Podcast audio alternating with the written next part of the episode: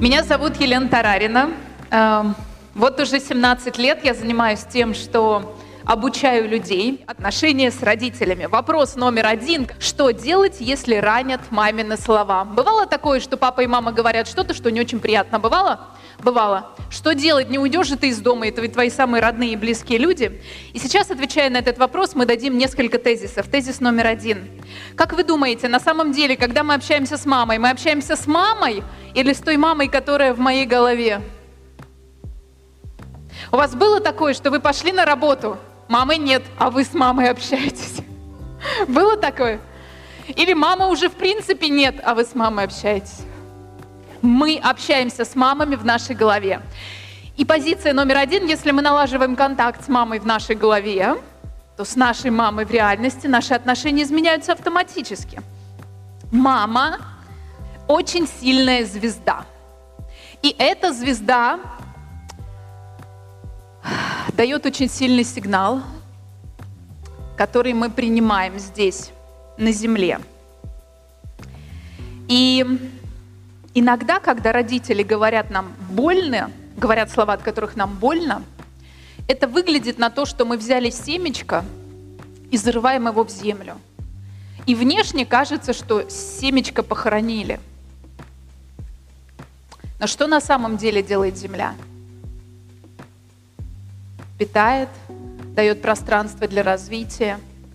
Как вы думаете, если бы наши родители были усипусями, мягкими, внимательными, добрыми, ласковыми, мастерами публичных выступлений, все прошли тренинги у Горпачева и просто носили нас на руках и вот так вот все детство, мы бы стали тем, кем мы стали? Нет.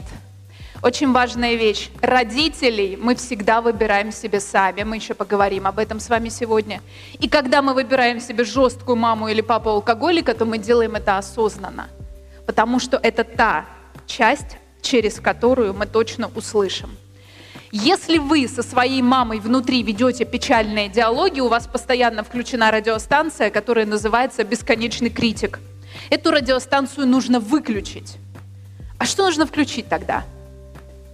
Другую радиостанцию, которая как называется? Благодарность. Есть три слова, связанные с благодарностью. Давайте об этом поговорим. Первое слово «спасибо». Это уровень ноль. Второй уровень – благодарность. Это уровень один. И третий уровень – признательно. Я признаю тебя, даже если я не согласен с тобой, я признаю тебя, я признаю твое мнение – Подумайте о том, какими словами вы общаетесь со своими родителями, вообще какие слова вы используете в жизни. Очень важно не заниматься духовным каннибализмом. Знаете, что такое каннибализм? Люди едят людей. Что такое духовный каннибализм? Люди едят себя. И топовая фраза, финал ответа к этому вопросу. Пока мы внутренне задалбываем, колебаем, тюкаем себя, наши родители нас тюкают. Потому что наши родители не делают ничего, кроме того, что они показывают, как мы сами с собой внутри обращаемся. Да ладно, я себе такого не говорю. Полчаса с психотерапевтом, и вы честно признаетесь во всем, что вы себе говорите на самом деле. Потому что если бы вы себе говорили, что вы классный, невероятный, бомбезный, бомба-ракета, вообще чемпион, вы бы не были здесь, вы бы не были несчастны в каких-то сферах своей жизни – и мир бы наш был иным. Понимаете, о чем я говорю? Родители критикуют нас до тех пор, пока мы занимаемся духовным каннибализмом, подъедаем себя. Видели людей, которые делают подношение хирургу, там почку, часть желчного пузыря, видели? На операции ходят. А что они так делают? Подъели себя сильно.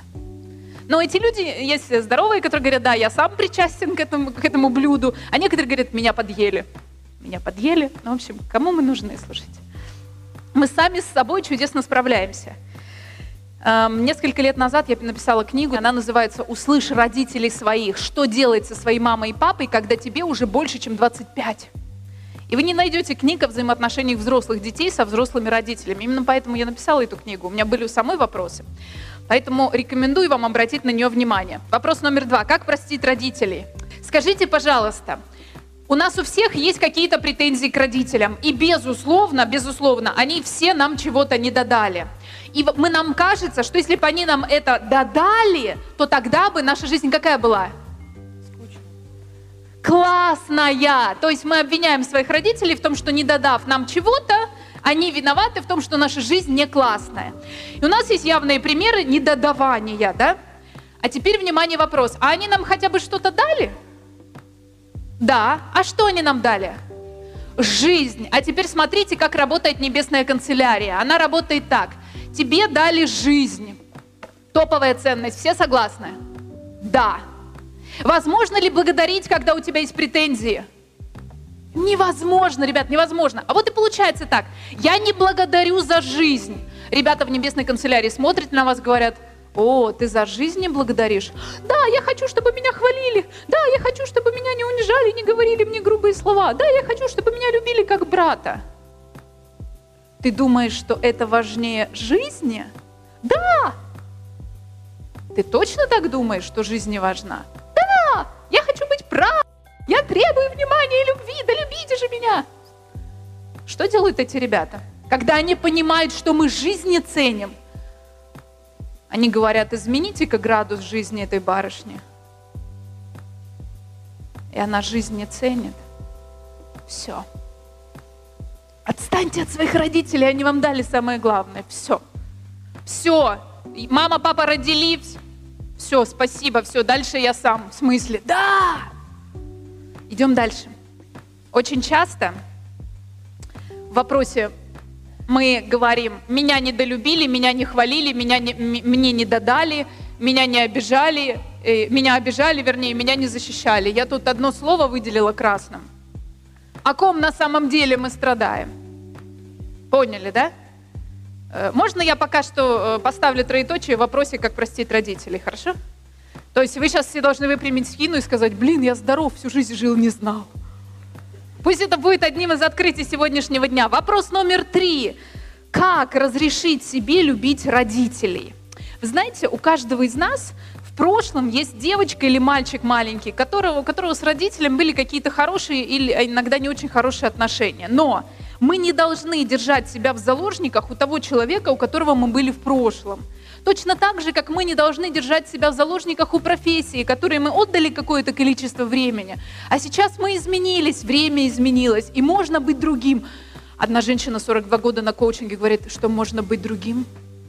Говорю, да. Я говорю, звание кандидата наук разрешаю вам. Понимаете, это невероятно. Люди не думают, что вот они, если родились такими, то надо такими быть всегда.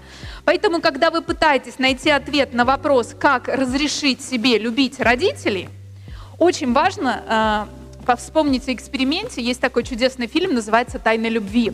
И в этом эксперименте студентов Гарварда на первом курсе, их было тысяча человек, им задали вопрос. Оцените по десятибальной шкале, как вы думаете, насколько вас любят ваши родители? Студенты оценили. Обращаю ваше внимание, никто не проверял как по чесноку. То есть просто вот как люди думают, так и записали. Да? Мы называем это субъективно. Да? Вот мне так кажется, что меня любят, а мне кажется, что меня не любят. Может, тебя залюбливают? Ну, вот мне так кажется.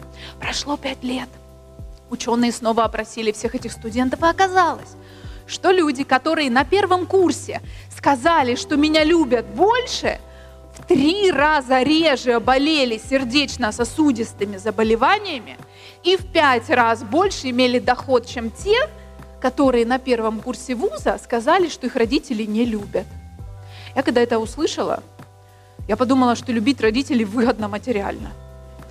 И меня это, знаете, вдохновило прям очень сильно. Подумайте об этом. Подумайте о результатах этого эксперимента.